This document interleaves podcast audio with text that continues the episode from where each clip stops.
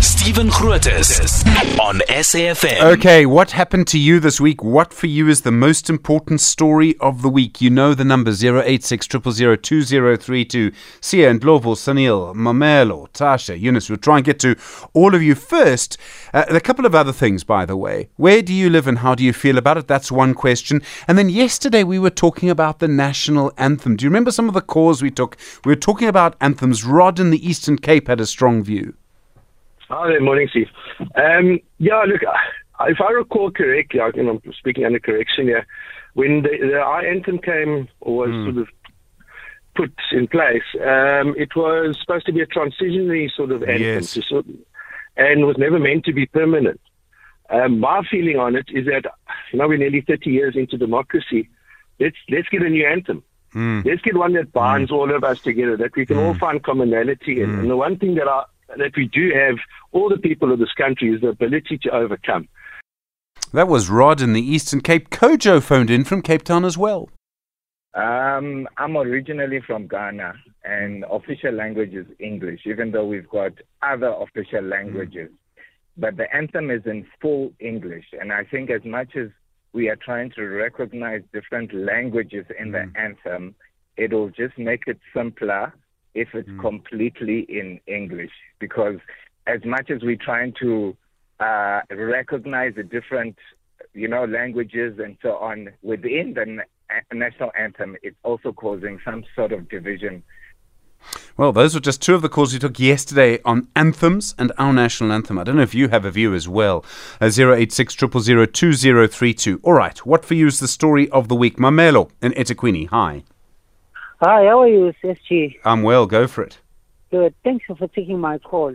You know what, SG? My my take is to talk about uh, the appointment of the ministers pertaining about the qualifications. I heard that gentleman at the beginning of the show or middle of the show. Bongani from Jeffreys Bay. Yeah. Yes, yes, yes. You know what, SG?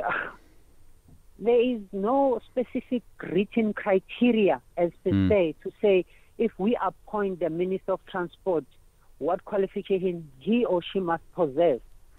However, Stephen, to me, it is advisable for us when maybe we are appointing the minister or we deploy the certain minister, maybe at least should have a certain qualification to hmm. understand that particular environment where he's going to be appointed into.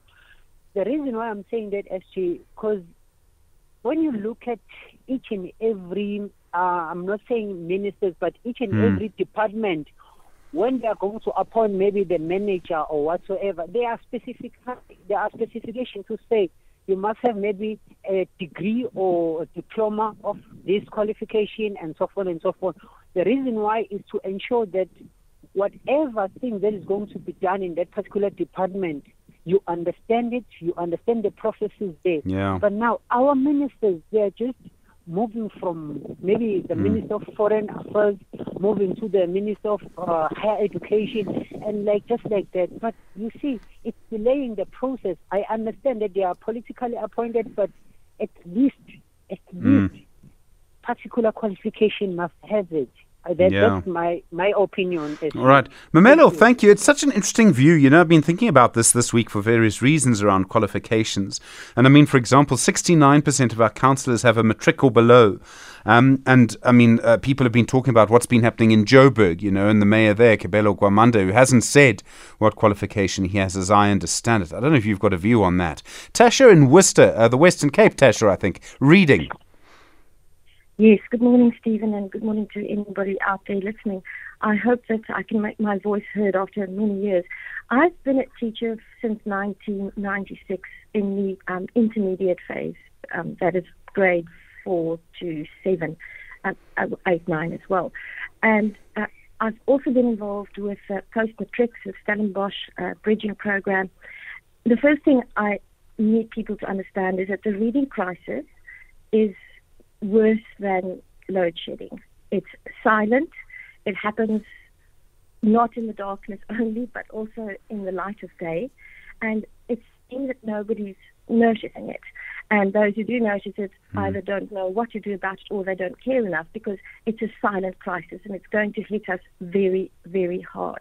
The second thing that I want to say is that the solution is not throwing more money at the problem, and the solution is also not in early childhood development, as I've heard almost every specialist on the radio say. That is not where the solution lies. Um, I have a few very science uh, based ideas that have been proven to work. But the main thing that we need is for the uh, parents of children to realize that the school report that they get at the end of each term does not give them any indication of whether their child can read with meaning. Because in the current curriculum, there is no way, there's, reading for meaning is not assessed because you cannot assess reading for meaning with two events where a child reads to the teacher out loud per term. Um, one is a prepared reading, the other one is an unprepared reading. That makes up maybe 20% or 10% of the term mark. And the teacher cannot even assess whether a child can mm. read with meaning because a regular comprehension of the type that I've been seeing in the past 10 years does not test whether a child can read for meaning. It tests whether a child can recognize a word in one text and recognize the same word in another text and copy that word onto a piece of paper and get 19 out of 20 for comprehension. Sure. So, Tasha, um, you, you talk about scientific things. I mean, for me, I think uh, you know, read read something and then talk about it intelligently would be a good way of testing. Well, that's about the only way, and that that cannot happen if the curriculum is full of subjects like EMS and life orientation, and even in the primary school, technology, science, and history. Every aspect of those subjects that you want to teach a child should be done through the medium of reading about that subject. And that means that you have to make the content smaller, but the engagement with that type of content um, has to change. The, the, the second thing that people need to take into account is that a child cannot discriminate between all the sounds before the age of seven. Um, there's, a, there's an organization that you can look up. It's Fit to Learn. Uh, they focus on teaching even adults with dyslexia to read and become people who can read with meaning. And the, their research has shown that a child cannot physiologically discriminate all the sounds. Therefore, before the age of seven, it's almost no use to try and teach a child phonics. A child has to be spoken to and has to be uh, has to listen to uh, good language. That's what a child needs before seven, and a child needs to play because if a child cannot successfully move across the midline from left to right in terms of moving arms, moving hands, then they will struggle to read because their eyes will hop over the words instead of flowing over the words and they cannot create meaning from a whole group of words. The third thing is not a single child in South, well, I would be surprised, but I would wager that um, most children never have their hearing tested. Yeah. Now, we have children who spend maybe hours per day in taxis where the music is banging my windows as they drive by my street.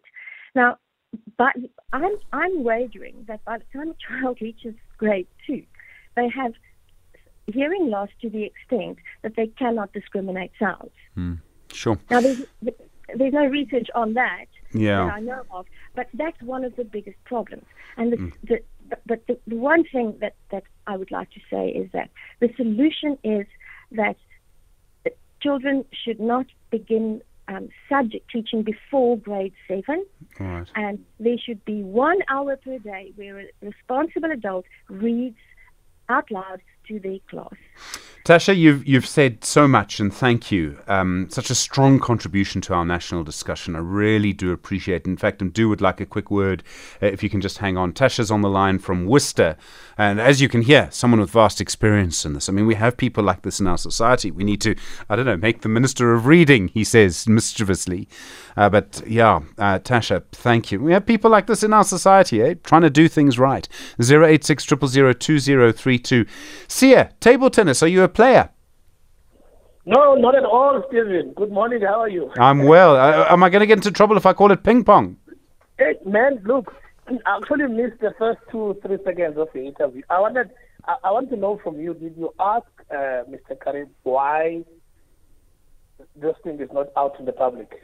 Well, he said he said that it has been and that there's been advertising. They spoke about that, and I've spoken to other people about it. Um, their website certainly for the for the organisation that's running it, it seems very very top from what I can see. Very nicely done website actually.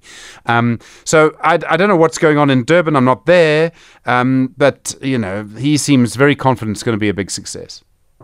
So what, uh, what, what I've also seen on, on, on the website, David, is that the um, there are no uh, local partners. Yeah. Could that Yeah. be one of the reasons, perhaps? All of them are, Yeah. for, uh, you know. So anyway, that's just. Let me just go quickly to this point of um, where we live, uh, Mm. very quickly. You know, I, I'm from an area called Dimbaza. It's 20 kilometers outside King Williamstown, or what we call now Qonce. Yes. We have a very serious problem with crime, uh, Stephen. And I would, you know, I don't know if, look, we have boys from the age around 18 up to 30 years old. We, they, they are popular known. It's, it's now a nation, it's Eastern Cape and Western Cape, it's a known thing. Yeah. They are called Amapara, Amaparapara. Anything for them to smoke, they would do. Mm. They would break in anyone's car. They Sure. would take anything from home. They take Yeah. a kettle. They take a stove. They sell it. And the unfortunate thing with us, where we are here in Dimbaza, is that we have a massive piece of land which used to be factories back in the days. You must check it out on the internet. It's called Dimbaza Industrial Park. If government could assist just two, three factories and get people employed, Yeah. We could eradicate some of these um, unnecessary crimes. Sia, Because these boys yeah. are doing these things because people are unemployed. But they are, no, correctly. Uh, yeah, um, absolutely, you're right. Thank you. I mean, we see this problem all over the place, don't we? People with nothing to do, young people with nothing to do. You worry they're losing hope. Sia, thank you. Sunil in Ottawa. Sunil, Ottawa, not Canada, right? KwaZulu Natal. Good morning, Stephen, and warm greeting to the rest, uh, rest of my uh, fellow listeners. Yes, uh, your producer did ask. I said, no, no, I am not from from, from Canada. Uh, I may go for a holiday, but I'm from KwaZulu Natal. okay. We're worried that, you know, we're worried about your, your phone bill. You want to talk about banknotes? Is this the the uh, uh, misspelling in um, in Xitsonga? Yes, uh, yes, sir. Uh, but I'm going to tell you why. Because it, uh, well, I obviously tried to get hold of you last week, but your show is quite busy. It struck me about uh, uh, about this uh, spelling on on the banknote. Uh, why it's saying this? That obviously I'm a South African, classified as an Indian. So my forefathers, when they came here, the medium of uh, communication was English, and, and and and that has passed on from generation to gen- uh, generation. Now, I recently, as five years ago, started to learn my vernacular, which is Hindi. Yeah. And why I'm saying this is that I started learning that uh, the alphabets and the consonants in Hindi. And I find that when I am now able to read, uh, in particular the scriptures, that's my purpose, a personal uh, purpose. I find it is it is easier to pronounce uh, uh, uh, the words rather than looking in the English translation. And, and, and where I'm going with this, uh, Shivan, is that I work, obviously, uh, I'm, I'm from KwaZulu Natal, and, and most of my, my colleagues uh, are Zulu speaking. And I always ask, where is the indigenous language alphabet?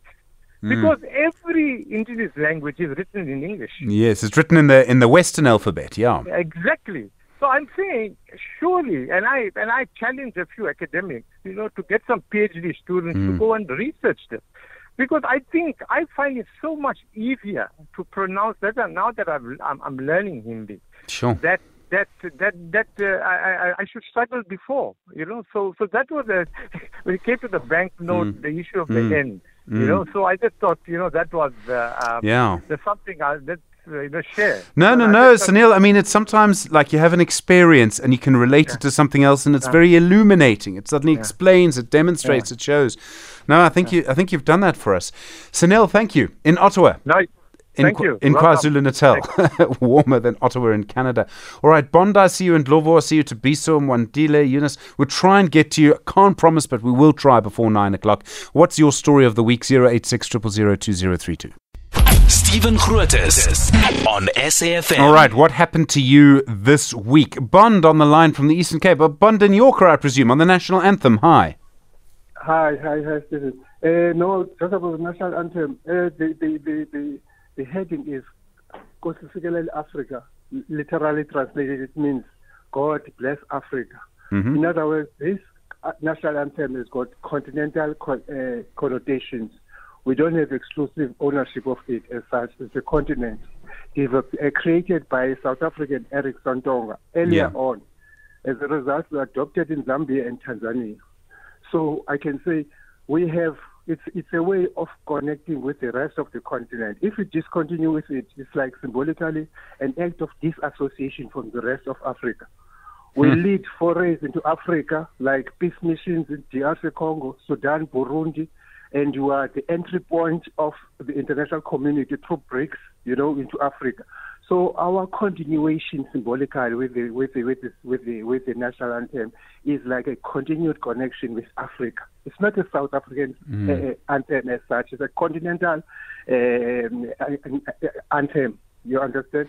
So that's my point. Let's retain it. Secondly, if we discontinue with it, there's going to be another debate. It will have to be exclusive in English, excluding other uh, other, other other other people who have got you know. Um, you know they understand the the the the the, the, Nguni uh, group as such. They understand the the the, the Nguni uh, language as such in the national anthem. It will be English. Then open another can of well uh, debate. Yeah. Why in English? Why not in Xhosa? Why not in Afrikaans? So we'll be arguing about something. You know, much ado about nothing, as Shakespeare once said. Let's retain as it is and continue. Thank you. Sure, Bond, thank you. You know, the, the interesting thing about linking us to the continent, such an interesting point, isn't it? You know, such an interesting point that if we had to remove it, we would be removing that. Didn't Zimbabwe go through a phase of changing its anthems? I think it did at one point, and I can't remember correctly. Bond, thank you. In Ndlovu, also in the Eastern Cape, Great fours, is this about reading in Ndlovu? In Ndlovu High? All right, unfortunately, in Ndlovu not there. Thabiso in Polokwane, you want to talk about uh, Andre de Ruyter's book? Yeah, yes, you know, it, it, it- you know, Steve. Let me start by saying, it could be has been three years ago, if I'm not mistaken. I might have been among those that would have said, no, no, no, uh, give this man, uh, Marius and the a chance. Uh, Yeah. Let's be able to resolve this the situation that we have. But unfortunately, Stephen, three years later, uh, I'm, I'm, I'm, I'm, I'm among those who says that the man has disappointed all of us. I mean, uh, uh, to uh, to now we now there's there's a change of him insofar as uh, the issues around Eskom and uh, his ability to write a book and the secrecy there and all of that and all of that. We shouldn't have been in that particular. We shouldn't be discussing this. We should be able to be saying that you know this man has helped you know to um, Yeah. uh, to deal with those issues that have been there. So now some of us we have, you know, uh, to apologize and say no, no, no, we didn't see this coming. And I remember very well. Many people called in my show, say no, this is not the correct man. And I think it's BBC was among those that we have uh, uh, interviewed. Says no, no, no. Yeah, they were. Um, yeah. You, you know, I, I think I think lots of different things to be so. Because for me, I mean, I think the book, the, the book immediately leads to the claim, as sort of Pravin Gordhan, the minister, you know, puts it sort of, you know, says, says, is this why you did it, or why were you focusing on this and not working on Eskom? And I think those are legitimate questions. I think those are correct questions, and I ask them myself. The only justification, and I'm not saying that this is correct, but I'm saying the only justification that I can see hmm. is that De Ruyter believes that he has a duty to tell the nation, tell us what's going on, and this is how he's chosen to do it. We can argue about whether it's the right way or not, but that's the only justification I can see. I don't know if that, you know, affects your view or not. Look, look, Stephen. Yeah, look, Stephen. Uh, the, the fortunate part of it is that the writer came at a point wherein you still had uh, the Zondo Commission, and obviously, more or less at that time, uh, having uncovered some of these things that Mm. uh, he has alleged, he had an opportunity, among others, follow those that had Hmm. went there and said, no, no, no, I've Mm. seen one, two, three, four, five, seven, eight. I don't think I'll be able to continue with my job based on the alleged corruption Yeah. that has been happening in Eskom. You don't sit down and three days later you start, uh, when you are about to leave, you bring all these uh, many, many Mm. allegations. Mm. Uh, these people are saying they want to. You had them that particular opportunity. And if, if, if it it clearly tells us if many of those that get into those kind of positions, having believing that they'll be able to transform, all of them end up uh, end, up in the route of Yeah. the director route to say, no, no, I'll sit down, and when I'm leaving, then I'll start to say, No, I'm sure. stealing the things. Then there's a problem because you've lost about 30 years or so uh, of, of matters that could have been easily been resolved. Yeah, to be so. Thank you. Appreciate the conversation on the line from Polokwane. And Wandile, um, I think you and I are agreed on what's probably the most important story of the week for me. I think the you know the reading for meaning crisis, the fact that our children can't read, I, as I said yesterday, makes me want to cry.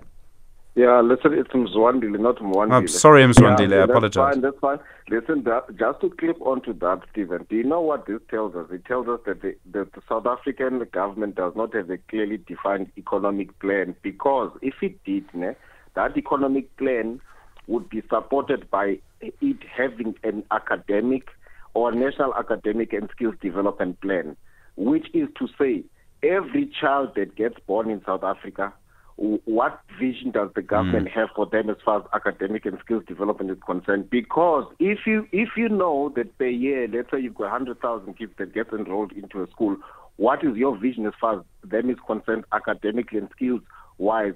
Then you can drill the plan. By the time these kids get to grade seven, you already know what you are going to be producing out of them. Secondly, Stephen, data is telling us that two thirds of learners drop out drops out before they get to matric.